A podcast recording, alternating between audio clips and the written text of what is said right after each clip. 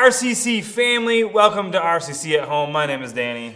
And my name's Natasha. Today we just have one really big announcement for Yes, if you are tuning in on YouTube, which obviously if you're watching this, you are, we want to invite you mm-hmm. to you. Christmas Eve at RHS. We're going to be at the high school Yep. for a Christmas Eve service, and you're all invited. It starts at 3 p.m. Yeah, it's gonna be amazing. I am super jacked about it. 3 p.m. Ripon High School, Christmas Eve. We'll see you there. Welcome to RCC. My name's Grayson. And my name's Evan. You're invited to Christmas Eve service. At 3 p.m. at the high school. Merry Christmas! Merry Christmas.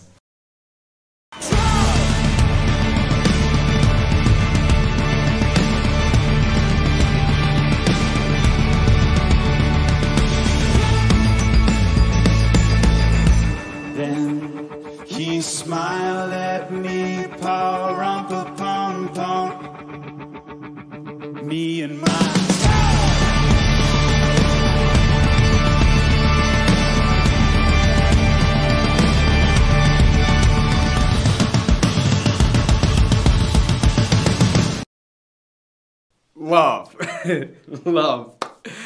love. Is this thing that we all want, right? We all want love. Sometimes we even go to crazy lengths to get it.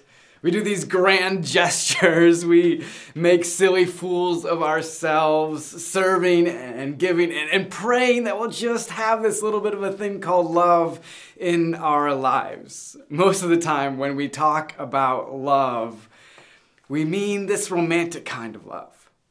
But that is not what this candle here represents for us today.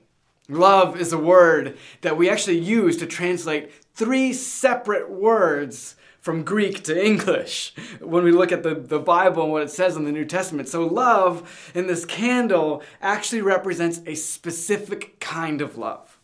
The love that God gives, the love that God introduced into this world that He created. So we light this candle for love.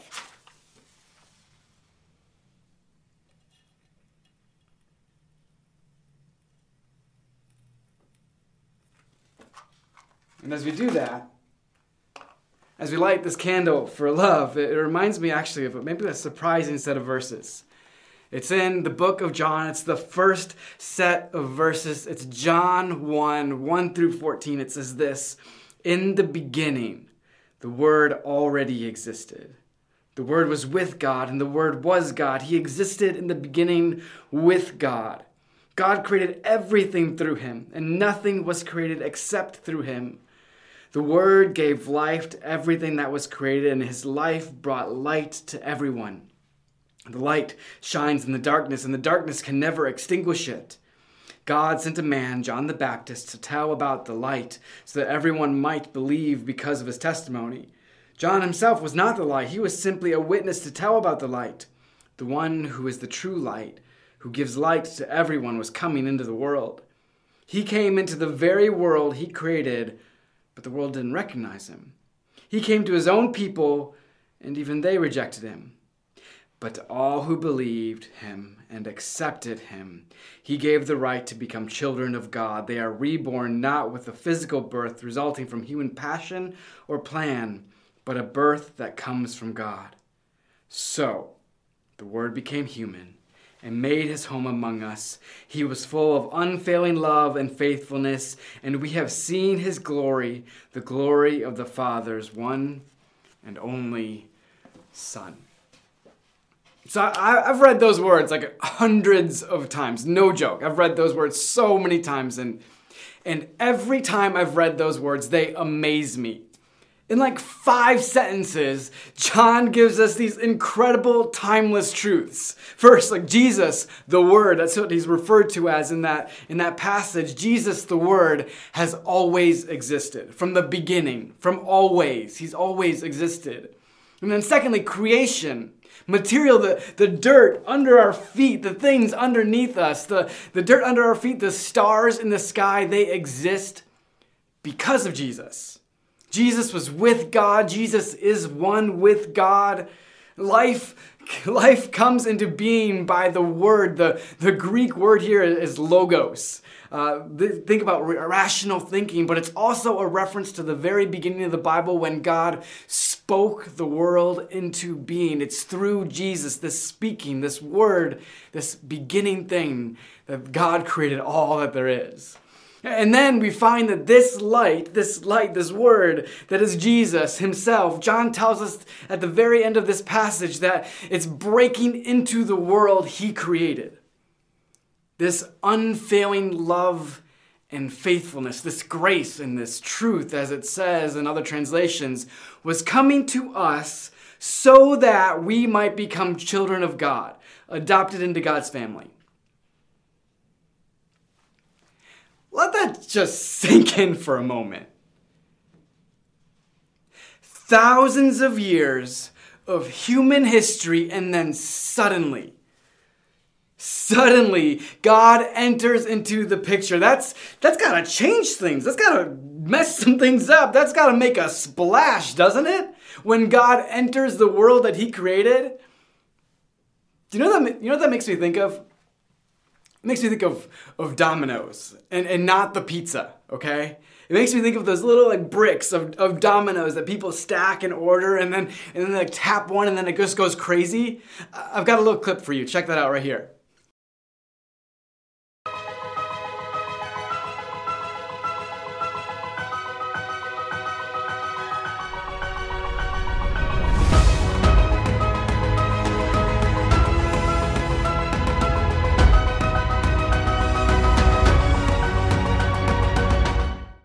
Dominoes require a first domino to fall in order to set off the, the chain reaction. That was, that was a wild chain reaction, right?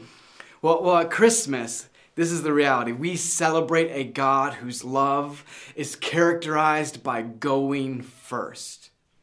Jesus, Jesus is that very first domino.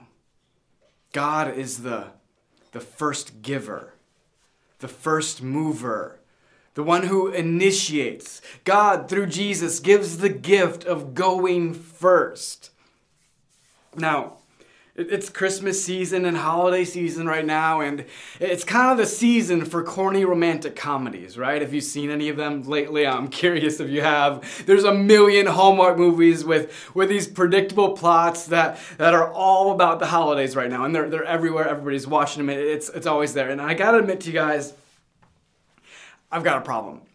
Okay, I have a problem. my, my problem is this I personally need to know how stories end.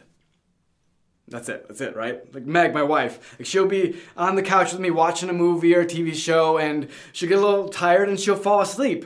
When I'm watching a TV show or a movie, no matter how boring or weird or quirky it is, I have to see how it ends. Like there's just something in me. I will stay awake till crazy hours of the night in the morning if I can just find out how a story ends. And, and I have to admit it, and it's a little weird for me to, to say this.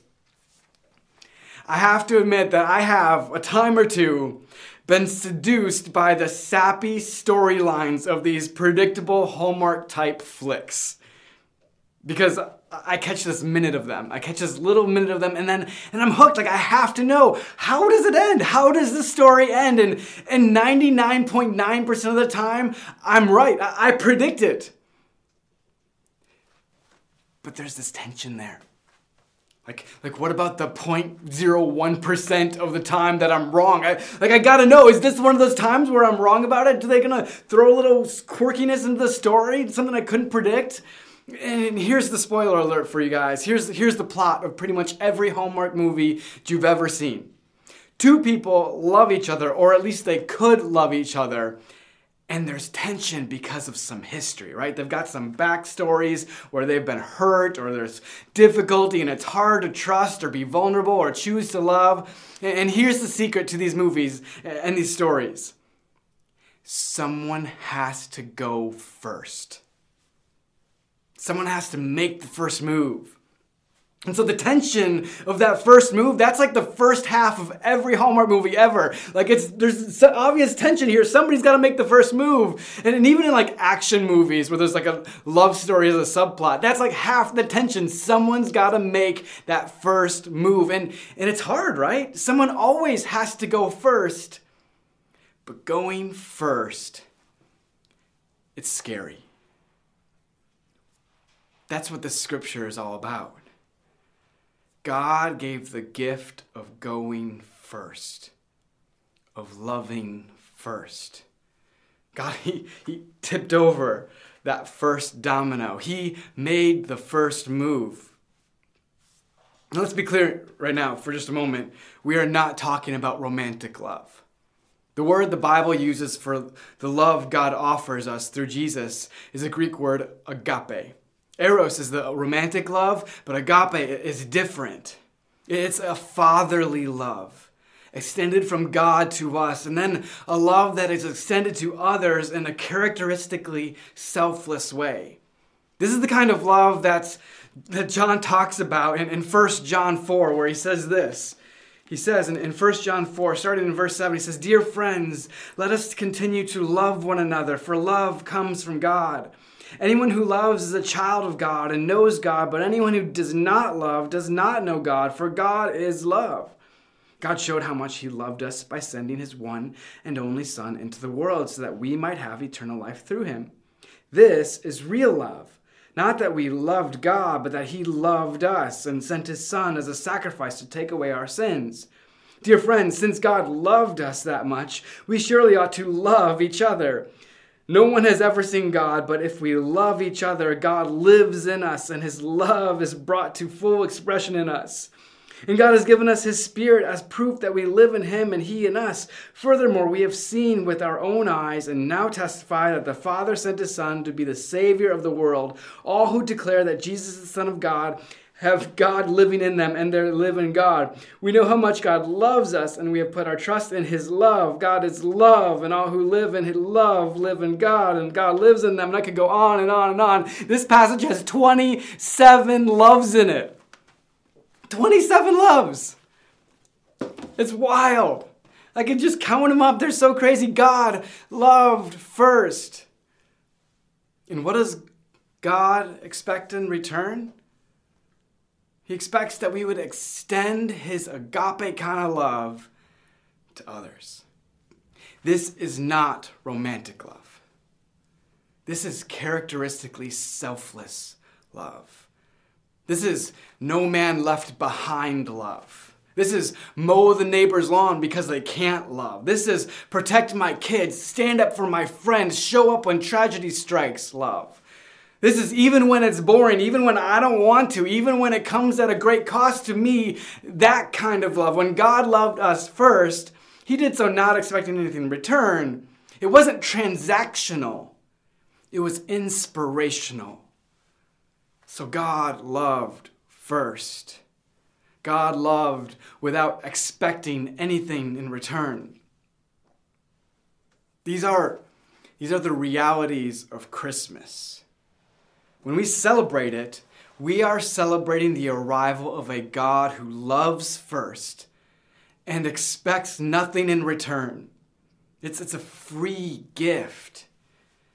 And we know that this love inspires us to love others in the same exact way. But, but guys, I've got to level with you. This can feel exhausting. Have you ever felt that? I mean, sometimes I, have got to be real. It feels like I've got nothing left to give. I'm just tapped out. I'm exhausted. This was was on my mind as I was preparing for this message. And then, then I had a conversation with a friend of mine around the same time that my boys watched this crazy YouTube video. Let me show you what I mean. In, in this video, the, these guys, they, they fill the, the swimming pool uh, with this thing called elephant toothpaste. I don't know if you've seen this experiment before, but it's the solution where you add a catalyst of sort. Th- This thing, like maybe you remember from your high school history te- or high school chemistry teacher telling you about catalyst, but they add this catalyst to this solution and they put it in the swimming pool, and all of a sudden it just overflows like crazy. It spills over the edges. It fills the- their entire backyard from this little amount at the bottom. It's it's wild and crazy. Uh, maybe you've heard that term before, the, the catalyst.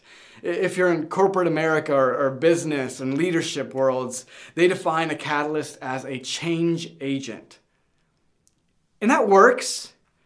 But if you get really into the nitty gritty of the scientific definition, you, you find out some stuff. A catalyst, it speeds up a reaction, it makes it happen faster.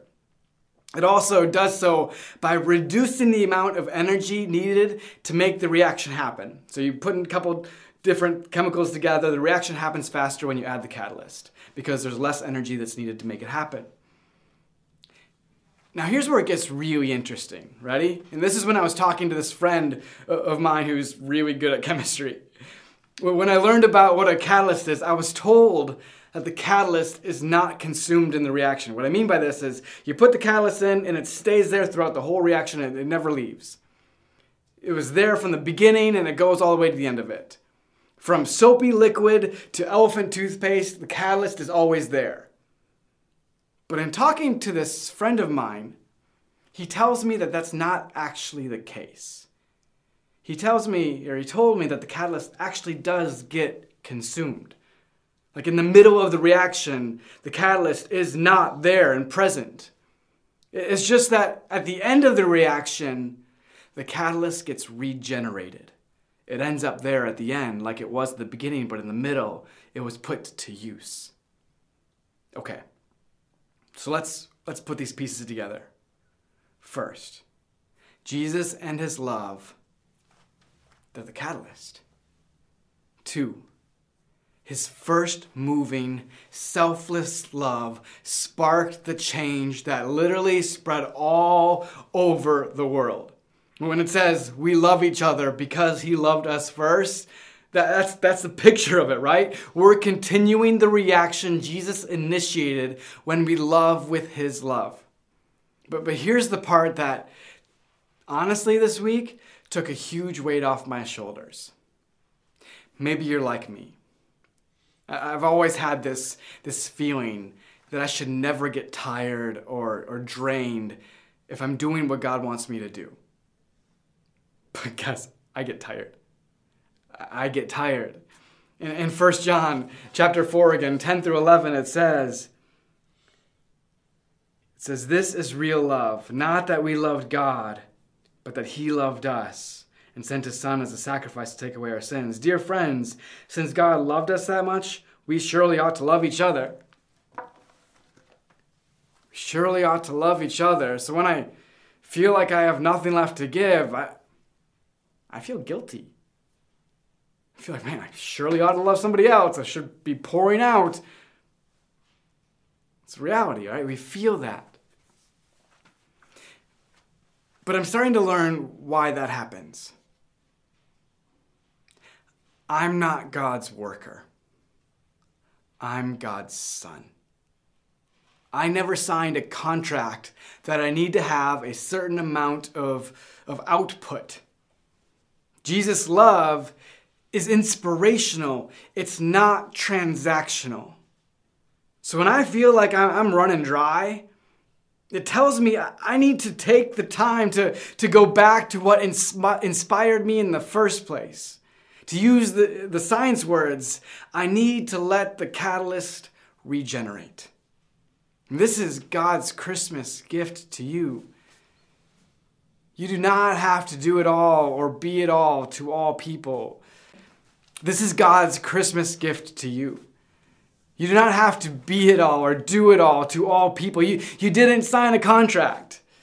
You are human and you are limited. And yes, God's love through Jesus inspires and empowers you to love others in amazing and selfless ways, but you will get too empty. You will run out of energy. And when that happens, you have to know that's not God suddenly leaving. That's not a flaw in the system. That's a reminder that it's time to go back to the source of the love that you can be regenerated by. We reflect on, on God's love during Advent because, because it was Jesus who made the first move. It was Jesus who loved without expectations, with inspiring love, not transactional love. It was Jesus who provided the catalytic love that enables us to keep spreading it to this day, the love that never stops regenerating. This is one of the, the many gifts the birth of Jesus, the, that Christmas itself represents. But here's the best part we get to share it. Like the elephant toothpaste, it spills over the edges. It gives us the ability to go first instead of waiting for it to come to us. It gives us the ability to give freely without expecting anything in return. And it gives us the ability to know that this isn't a job. This is a gift we get to share.